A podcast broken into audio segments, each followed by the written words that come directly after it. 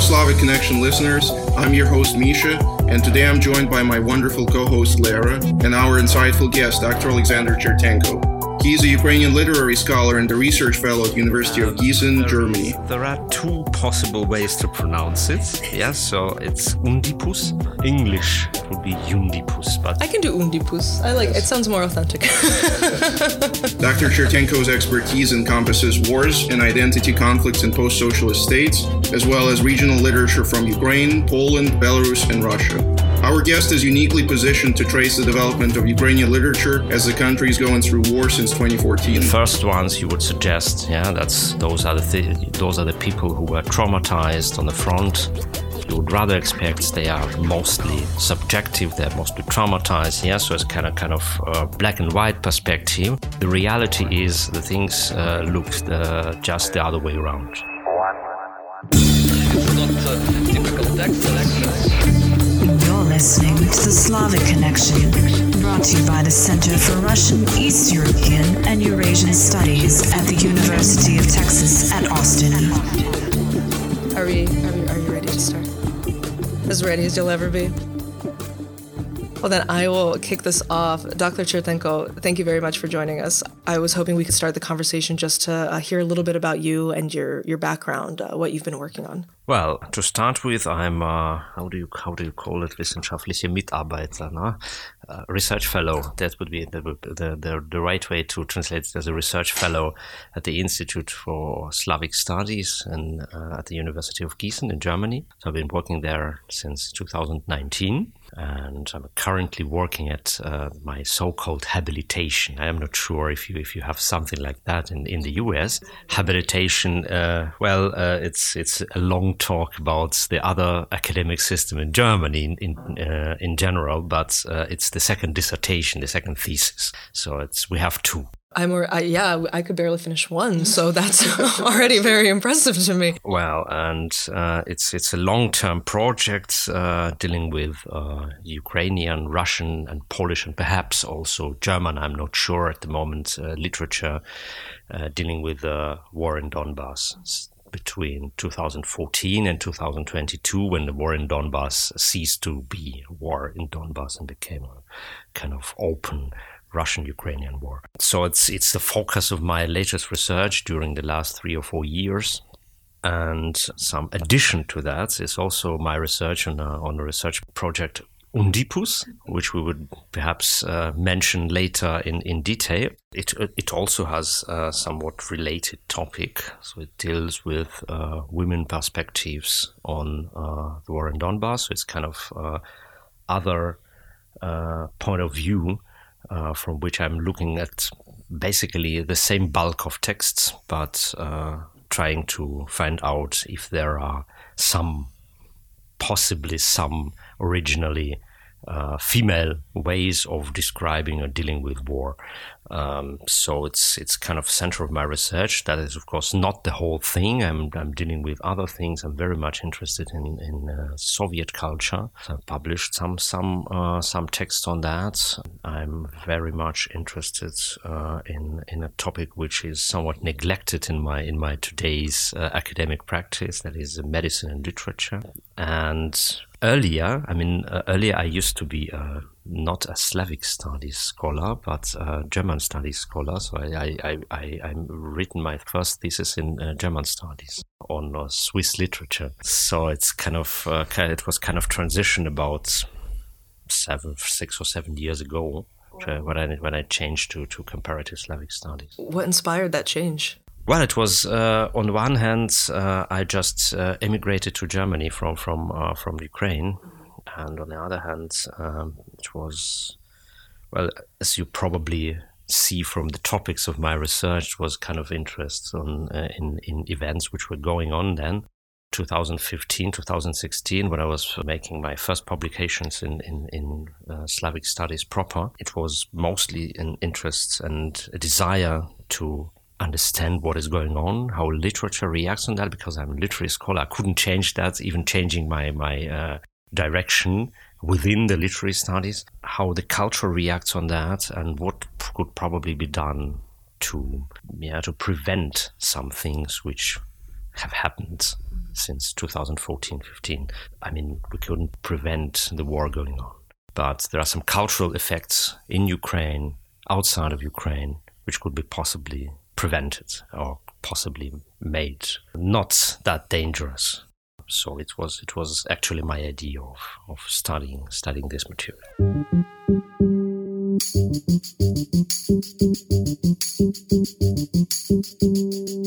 Since your area of research is focused on identity conflicts and war in Ukraine began, and there was a lot of identity conflicts in Donbass, but also in Ukraine proper, how did Ukrainian literature community as a whole approach the question of war in 2014, since it was a new experience for the whole population and how it evolved?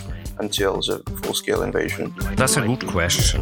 There are two, basically two large box of text or text uh, we call it text corpuses yeah? So the first one if you if we mean ukrainian literature yeah? So i as i, understand it as as a question to ukrainian literature rather than because there there are other literatures which are also reacting on war mostly in russia. It's quite of natural because russia was was uh, very much involved in that war as well although it didn't pronounce it that loud as it do, as it does today. There are also various approaches to the issue of war or the war in Donbass. But speaking of Ukrainian literature, you have two two great bulks of texts. Um, the first one is um, front prose, yeah. So it's kind of uh, they're kind of mostly non-fictional diaries or non-fictional accounts on on the things which this or that writer author uh, has evidenced himself and uh, on the other hand, there are very many fictional texts dealing with that. And that is, of course, the dynamics is, of course, that you have mostly have non-fictional evidences of the the testimonies on, on what, what was going on in, during the first the, the first two years from the people on the front, from volunteers, from medics. And then after 2015 16, you have mostly fictional texts, which are dealing with narrative on war. And those things, uh, those two bulks of text are very different. You would rather expect, I would say, or I have, I, I, I would have rather, rather expected that the texts which were written later they have a larger distance, longer distance. They have better perspective for looking at other things that happened in the Donbass, and that they would have been more objective. The first ones you would suggest, yeah, that's those are the th- those are the people who were traumatized on the front. You would rather expect they are mostly subjective, they're mostly traumatized, yeah. So it's kind of kind of uh, black and white perspective. The reality is the things uh, looked uh, just the other way around. So you have texts from the the testimonies written in during the first two years, and they are mostly a great deal more objective and multifaceted than the texts written after 2014 or 2016, 17. That is, the texts written mostly in fictional manner mostly by the people who haven't been at the front, yeah, who are reading uh, reading on the on the events uh, just from from media. It's also an interesting thing you do not have. There was a phenomenon of so-called lieutenant uh, prose, yeah, in in the Soviet Union after the Second World War. That is, there was a whole range of authors who have been at war, and then after returning uh, from from the Second World War, uh, some of them just during the next couple of years, and some of them after a couple of decades, have begun to to write on on on what they have experienced and. Um, mostly also mostly in fictional forms, but there are a lot a lot of uh, autobiographical references in there. Yeah? they were very critical on war as a phenomenon that didn't happen in Ukraine. So you don't have this kind of kind of lieutenant prose.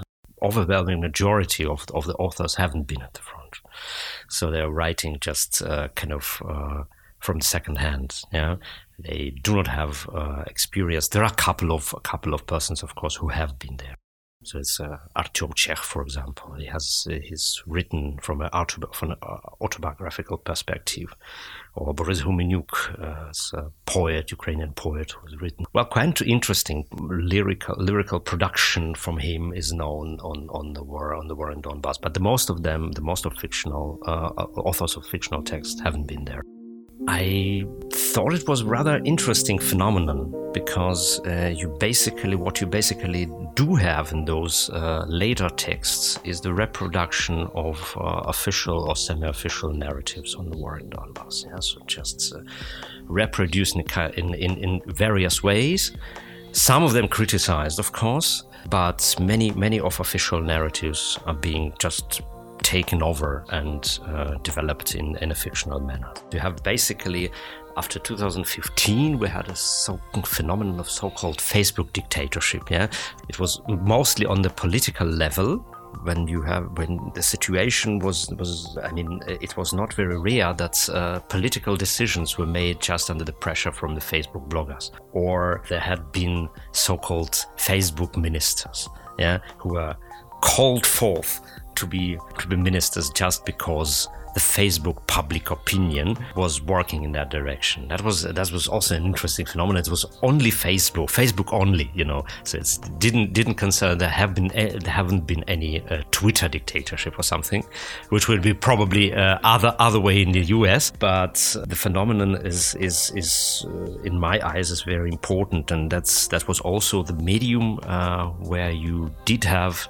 very very many narratives developed in a kind of very much patriotic and very much pronounced, pronounced patriotic way. Yeah, it's kind of uh, developed by people who has all, have also never been to uh, on the front, and that is precisely the direction which you do not find in uh, these evidences uh, of of those who have been there. That was very interesting for me to to look at that, and I mean, if you are asking on the kind of development within this fictional part, then I would say it's not easy to to speak of any tendencies because it's it's a, a fresh material yet. we're just working on it. And I must say, I do not also have, or not always have, uh, the necessary distance to that because uh, I'm also involved this way. So I have, have, uh, I'm, I'm emotion, emotionally, I'm, I'm not very, very far away from that. But if we look at these thoughts as a kind of preliminary results, yeah, or something which can be re- revised later, that I would suppose uh, that we indeed have a kind of um, radicalization tendency there. So the radicalization of well, perhaps we could we could call it nationalist tendencies. Yes, the radicalization of the othering of various groups of people. Yeah, not only of Russians, which is quite understandable. I do not say it's right, no, but it's understandable. But also that is there's, there's, a very important tendency since the war is going on not in on the whole Ukraine, but it started as a, as protest in Donbass and uh, well not also not only in Donbass, it also started in Kharkiv, uh, in, in Mykolaiv, in Odessa. There have been a whole belt of, of anti-Maidan protests, which have been going on in 2014. And that those are the regions which are eagerly othered in Ukrainian literature after 2014. There is a very, very important article on, on the so-called inner orientalization of the Donbass in, in, in Ukrainian culture by uh, formerly Ukrainian and now German historian uh, Andriy Portnov. And the tendency, he, he was speaking on uh, the so-called Galician reductionism. Yes, so it's kind of term he, he coined to designate the tendency of looking on uh, Donbass, but not only on the Donbass, uh, also on the southern and eastern Ukraine as a whole, as something as, as something which is not uh, Ukrainian enough, as on the regions which are too pro-Russian, too non-European, and out of that reasoning underdeveloped yeah, it's very. It was a very widely used stereotype when looking to Donbass as a region of Urki. No, this is, those are the former former prisoners who just committed some some crime and then then spent some time in the prison. Or banditi, no, the, the people people who have uh, been involved into mass mass uh, scale crime in, in, in the 90s and then just didn't seize that paradigm, but but remained in that to, up up to the election of the of President President Yanukovych, and this becomes even more radicalized after 2014. Mostly in fictional literature. In non-fictional literature, in, in the evidences in the testimonies of the first years, well, you also find the fragments of the narratives because the authors are the uh, naive authors mostly. No? They do not produce the narratives of their own, but they see the things with their own eyes and they see that the people, the people of Donbass are not homogenic. There are different kinds of people uh, supporting different kinds of things. And for the people writing from the distance, for people using the ready-made narratives, well, it's it's not that evident. They do not see it, and that's I think precisely the case. Uh, the, the, the the reason why they are just writing it in that direction. So radicalization and kind of canonization of of, these narratives is, is very much present uh, after 2015, 16, up to 22 after 22 it's just another story i'm not ready to, to speak on that it's too fresh It's still developing yeah Yes, I wanted to ask you because you said that a lot of the authors marginalized Donbass, but also this wave of protests about anti Maidan. Was there any literature in Ukraine that supported this anti Maidan narrative? Because I know that in the West, scholars often overlook it because it's usually published by some exiles in Russia. And I know that you've mentioned that you lo- looked into Russian literature on the war as well. Yeah, that's that's the problem, of course, uh, or perhaps it's not a problem at all. But it's problematic to to find such literary texts in Ukraine because there are no texts dealing with anti-Maidan. After 2014, you just cannot write on anti-Maidan and publish it. Yeah, I'm. I do not know. I would rather repeat it. I do not know if it is right or wrong but it's it's it's the way it is. There have been there was a, a very characteristic case with the poetess Evgenia Bilchenko in, in Kiev, who was who began uh, 2014. She was a lecturer at the National Pedagogical uh, University in Kiev, where I have also studied about 20 years ago. And she began after after the victory of the Maidan. She began uh, writing texts which were rather anti-Maidan in nature. I do not know if, you, if we should prohibit these things or if Ukrainian intellectual elites should have prohibited this kind of uh, this kind of things said in, in, in literature.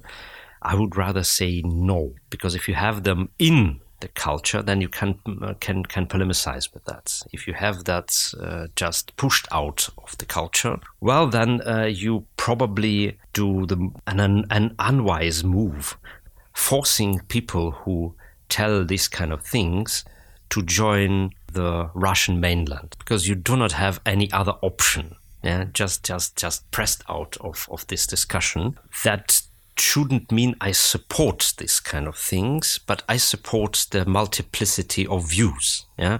And mostly in, in indeed mostly most of those most of the of, of the authors who have stood on this on the side of the anti-Maidan ideology, whereas I ask myself, what is actually anti-Maidan ideology. There is no ideology. Anti-Maidan just means you are against the Maidan, but there is a whole bunch of things you could say from that perspective. Uh, the same way as you do not, you cannot say there is a pro-Maidan ideology. Yeah, it's it's an oversimplification to say if you are pro-Maidan, then you are the right guy. Yeah, so it's, it's it doesn't mean that at all. But nevertheless, uh, if we if we designate it this way, the people who were on the anti-Maidan side, they were just forced to, to leave one way or another. There are, of course, many texts written on the on the territory of the both so-called uh, people's republics. They have uh, or had, I don't know if if those unions still exist after uh, February 22, but before that, uh, they had uh, two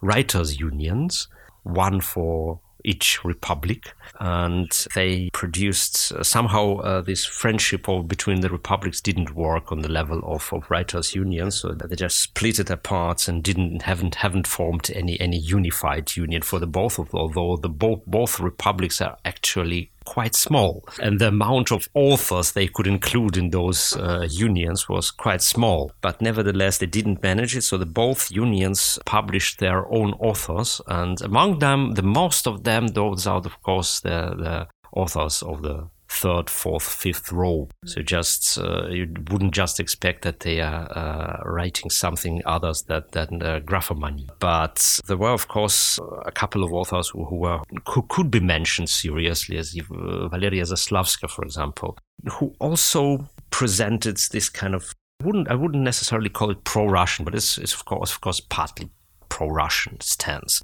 And yeah, that was the reaction. The reaction on the on, on, on the Maidan on the other side of the barricades. You know, nobody took Valeria Zaslavska seriously, for example, on the Ukrainian side, which doesn't mean she's a bad uh, she's a bad poet. Those things do not exclude each other. What is also interesting, uh, if we are speaking on these two unions, the Luhansk union uh, was more active than the Don- Donetsk union, as as far as I can understand. So probably this it's, it's very problematic to get the books they they were publishing in on paper because how could you order it? The post doesn't function, and you, you cannot you cannot you cannot go you cannot go you cannot you couldn't just take the train and go to go to Donetsk to buy some books there. Yeah, for me personally, with the Ukrainian pass, it would be it would be a kind of a kind of unwanted suicide. But also on the Russian side, nobody nobody sold those books. Either they published in Russian Russian publishing houses, which was the case, uh, for example, for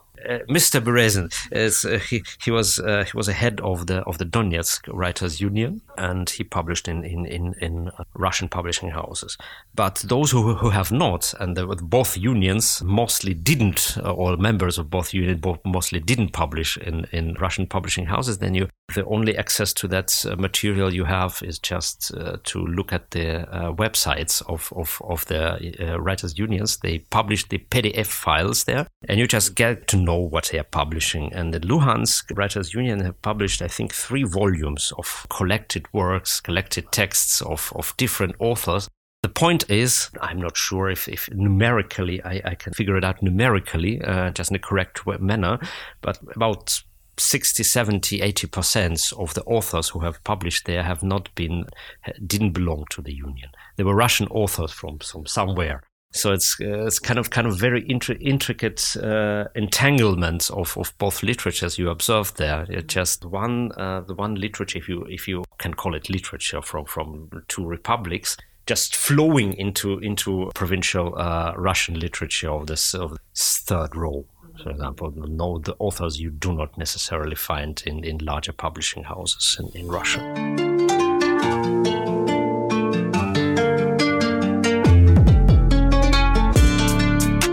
That was a fantastic uh, explanation. you we very much appreciate you know you taking the time to discuss and add nuance to a lot of, of this discussion of, of this evolution of Ukrainian literature and you know this reaction and response to the violence and aggression that's been happening in their own country.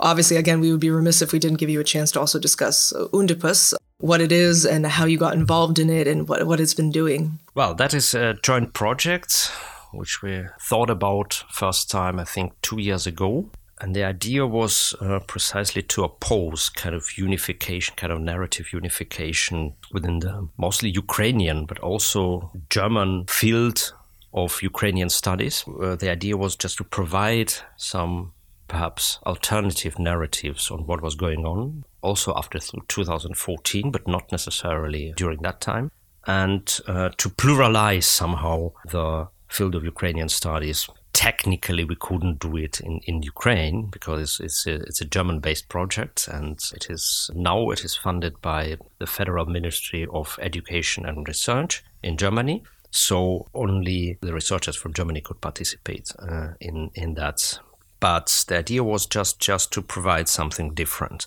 Undipus is an abbreviation of undisciplined pluralizing Ukrainian studies. That's uh, the topic uh, or the overall topic of the of the project. Now going to proceed for the next three and a half years, something like that. And the project has started on the first of February. And that is also an interesting thing. I mean, uh, we have designed the project to deal with uh, Ukrainian war, uh, to uh, another part of the title was understanding, uh, pluralizing Ukrainian studies, understanding Ukrainian war.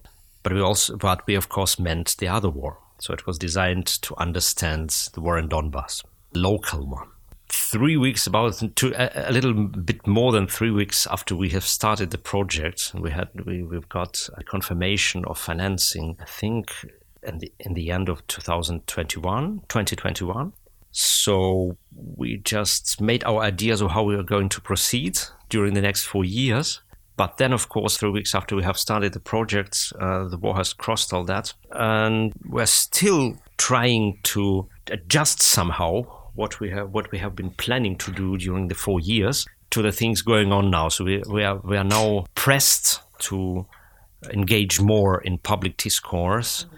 and that is a very a very complicated issue because after February of 2022, we have basically a very much emotionalized and radicalized speaking on Ukraine in all realms. In Germany, perhaps little less than in Ukraine, but the principle is the same. So if our idea was that there are some things which are not which are not necessarily welcomed uh, while speaking about Ukraine, so you are, you wouldn't be called a patriotic researcher if you are, if you dwell too much on Ukrainian nationalism because of course you you then said Ukrainian nationalism well that's very much marginal basing on uh, election results well, election results are marginal. Far right movements were, as if, if we look at them from the electional perspective, they were marginal. But the discourse was not marginal. If you look at the at the discourse, at the literary discourse, the cultural discourse, the nationalist discourse was not marginal. God forbid you to say that. You just said it. Uh, well, we are undisciplined, you know. Mm-hmm. but uh, after February 2022, you just also had well before february 2022 most well we all didn't have a very large ethical problem with saying that aloud yeah? We are not alone on that field. There are of course some other colleagues who are just do, doing well not the same thing but uh, somehow similar things uh, as we do. But after 2022 you are just uh, categorized you are instantly categorized along the black black white uh, dividing lines. Depending on your on, on your listeners if you are doing that in public if you are criticizing ukraine in public today that means you are criticizing the victim of the aggression and the question is could you may you criticize the victim of the aggression yeah in the first during the first months that was i think forbidden at all. Now it's kind of kind of becoming a little bit more possible than it used to be. But if you are listeners, as I mean, uh, I'm basing on my uh, German experiences or on, on, the on the experiences of other colleagues working in Germany, where you also have that very much radicalized stance towards uh, criticizing Ukraine or speaking something which is not patriotic and, and, connected with high hopes on Ukrainian victory and something like that, like that. If you are telling people that there are some some things to be to be critical of, then you are either either understood as a Putin-Versteher, that is, there's a, I think uh, a terminus te- terminus technicus we have uh, for the people understanding Putin. Yeah, that means uh, those people who support Putin, because understanding, I have nothing against understanding Putin. We'll try. I mean, we couldn't necessarily succeed, but we can try. But uh, supporting Putin, and that is the other thing, of course. But Putin-Versteher supporting, and they say, we have always said that Ukraine is a fascist state. And if you are telling there are nationalist tendencies until now, and they are becoming even more strong, then I say, yeah, that's what we have expected. Ukraine is a fascist state. It just you just uh, uh, underpin our our uh, opinion. Yeah? And the people who are not Putin-Versteher, but who are rather tending to support Ukraine, they would say, well, then you are a Putin-Versteher because because you are telling these things at this moment. Either the, those things are completely wrong, that would be one option, or they are perhaps not completely wrong, but you have, have to wait before the victory is there, and then you yeah, then you can criticize. And that is a, a very very intricate, uh, very complex uh, ethical point. Yeah, because indeed, if you criticizing Ukraine for right or wrong, But if you are doing that in public, and the public consists of the people who are who are saying, "Well, that's a that's a nationalist fascist state. Why should we invest our money in that?" Then you have a problem because your criticism has just another added value. It functions the other way around. So you have to be very cautious when choosing your words, when looking at your at the people present and at the situation. We haven't thought it would be that complex two years ago when we designed the project, but now it's the it's the way it is. So we have they have our difficulties with that. But we are trying, I think, the, the only possible way to escape that double bind. So you just uh, you cannot you cannot be you cannot silence things. I think that would be also the wrong way to treat Ukraine. The only way out of this is, in my opinion, to be as multifaceted, as open as possible. I was present yesterday at another panel, which interested me very much on on uh, news coverage on Ukraine in in the U.S. And I think what those uh, I cannot remember the names. Uh, there were there were two two uh, two two people speaking there, two speakers. One of them was an American journalist who was in Ukraine also that time when the aggression began in February 2022. And the other one is a trained historian uh, who's writing a blog on Ukraine, something like that. And I think their position is also something of, of, of, of the position I would imagine to be effective in this in this context. That you do not silence things, but you also uh, you name the evident things. Yeah. So if you are criticizing the victim, you do not necessarily mean the victim did something which initiated the aggression. You do not play in the hands of the aggressor. You do not say Putin is not the aggressor or Russia is not the aggressor. You're just just giving a more balanced, more balanced picture on that. I, I hope at least that audiences we are we are speaking to, the people, the colleagues we are speaking to, or perhaps not a, no not not the colleagues, but uh, just the people who are willing to know more about Ukraine. I think the people could uh, handle the truth.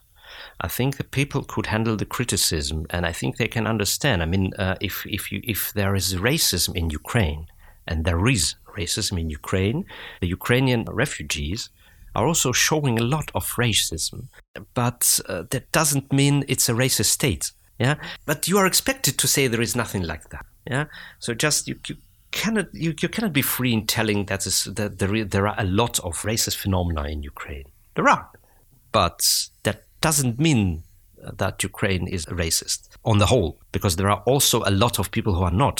And that's that's the point. I think the the, the people can can uh, are capable of understanding that there is a kind of diversity that Ukraine is not homogenic, and that's that's the fact that it is homogenic and not an ideal state. Uh, and the people of Ukraine are not the ideal people, precisely the, the same way uh, that the soldiers of Ukraine are not angels. Handling this truth or handling this diversity doesn't prevent the fact that you support Ukraine because it's the victim of the aggression, and that's that should be actually should be enough.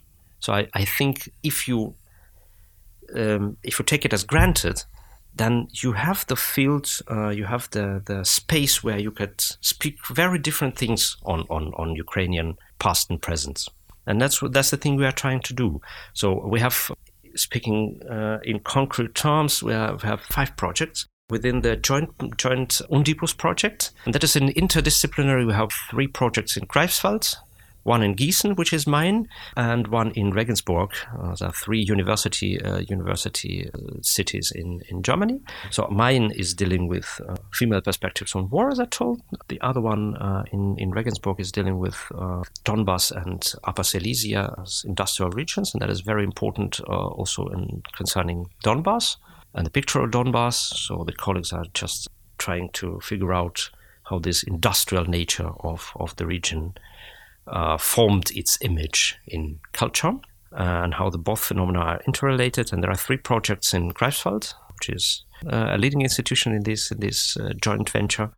There is also a project of my colleague Roman Dubasevych, uh, who is also speaking on, uh, who is, which is also dealing on war, but rather on pop cultural phenomena, where I'm myself restrict myself to, to literary phenomena mostly. There is a project of Olga Plakhotnik who was always dealing with queer and queerness in Ukraine during the war and the conflicts that rise out of that, because of course queerness and uh, nationalism and things which cannot necessarily coexist peacefully. And uh, the third project is also uh, on uh, also on Greifswald sides, uh, dealing with the multi-language and mul- multinational uh, nature of uh, the region in the southern Ukraine. So Budjak, it's a region between Ukraine, Romania, and Moldova. so it's kind of a very interesting point of view where you have the region uh, at the margin of Ukrainian territory, where Ukrainian as a language and Ukrainian culture is not central at all but it's uh, it was felt, it was thought about as a kind of uh, imperial culture, which is very interesting because the people there they, they do not necessarily identify themselves with uh, Ukrainian nation. They are not Ukrainian nationals, and uh, they were already one time colonized by Russian by by, by the Soviets, but uh, with Russian culture. They just learned Russian in addition to their own mother tongue and then uh, after 1991, they had uh, they were confronted with Ukrainians coming and saying mm, Russian is not the language you have, you must have learned. So it was uh, the third language they had to learn, and that is, of course, a very a very different perspective on, on the national project. So I think it's it's it's, it's also kind of uh, interesting uh, take on undisciplined Ukrainian studies.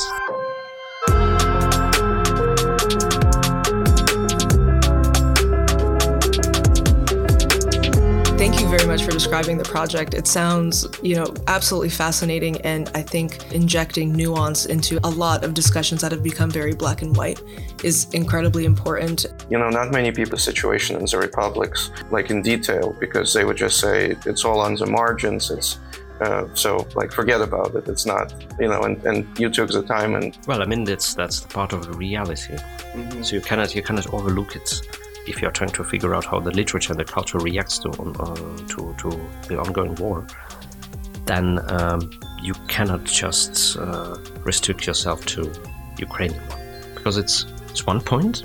It's very diverse in itself, but it's only one point. There are other points. A Polish point is very is a very interesting one. A German point is a very interesting one. And if you're comparing these things, you just just have a better, a far far better overview of what is going on. And you have also you you you, you are not uh, you're not uh, in that case you are not exclusively focused on Ukrainian perspective. You see, Ukrainian perspective is only a one perspective, which is not perfect, which can be can be seen from different points of view, which perhaps in this or that point it just cannot be cannot be respected. In some other points, it can be respected. But if you are dealing only with Ukrainian, that somehow you you become this uh, exclusivist view on, on the things going on. Yeah, just just like now, if you're reading Facebook, Ukrainian Ukrainian part of Facebook, then you you have the you have the impression nobody has suffered uh, as as bad as Ukrainians do now. But it's not true. Many people have suffered. There was a Yugoslavia war, war in the 90s, and people have suffered there. Nobody cares now, but it was about 25, 25, 27 years ago. And on the other hand, when the Ukrainians telling, which my students have done, uh, have have one tandem seminar uh, where the most participants are from Ukraine, the students of Kiev Mohyla Academy. They're telling Ukrainian suffering in this war is the same as Holodomor and the Holodomor is the same as Holocaust, and Holocaust is the same as Gulag. If you hear that, you're asking yourself a couple of questions of whether which which narratives are serving uh, are served to these students so that they think this way. That's why.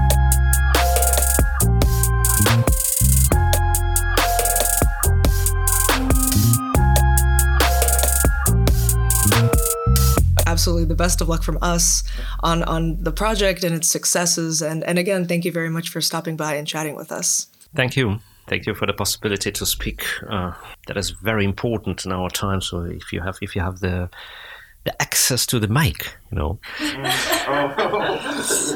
uh, they have another field where you can uh, develop perhaps some things which uh, are not necessarily uh, highly expected from, from, on the on the side of on the side of uh, black and white audiences. Yes, it's always good.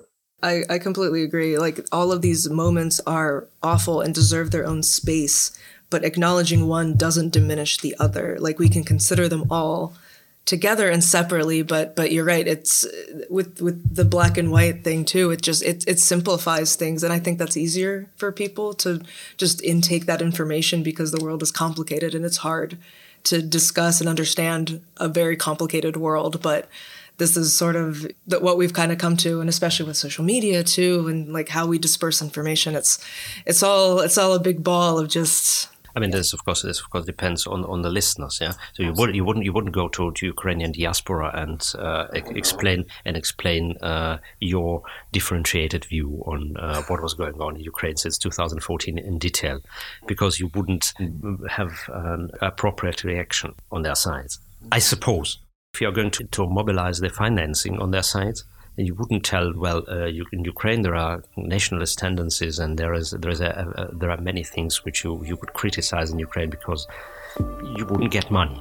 So it's kind of uh, you just differentiate between different audiences. But uh, if the scientific, if the academia is beginning to uh, acts the same way as the activists do while collecting the money in Ukrainian diaspora or somewhere else, then that's a problem because uh, I think the scientists must do the other work, just not to repeat the things they have read in Facebook. That's that's kind of different different agenda. The Slavic Connection is part of the Texas Podcast Network, the conversations changing the world. Brought to you by the University of Texas at Austin. The opinions expressed in this program represent the views of the hosts and the guests and not of the University of Texas at Austin.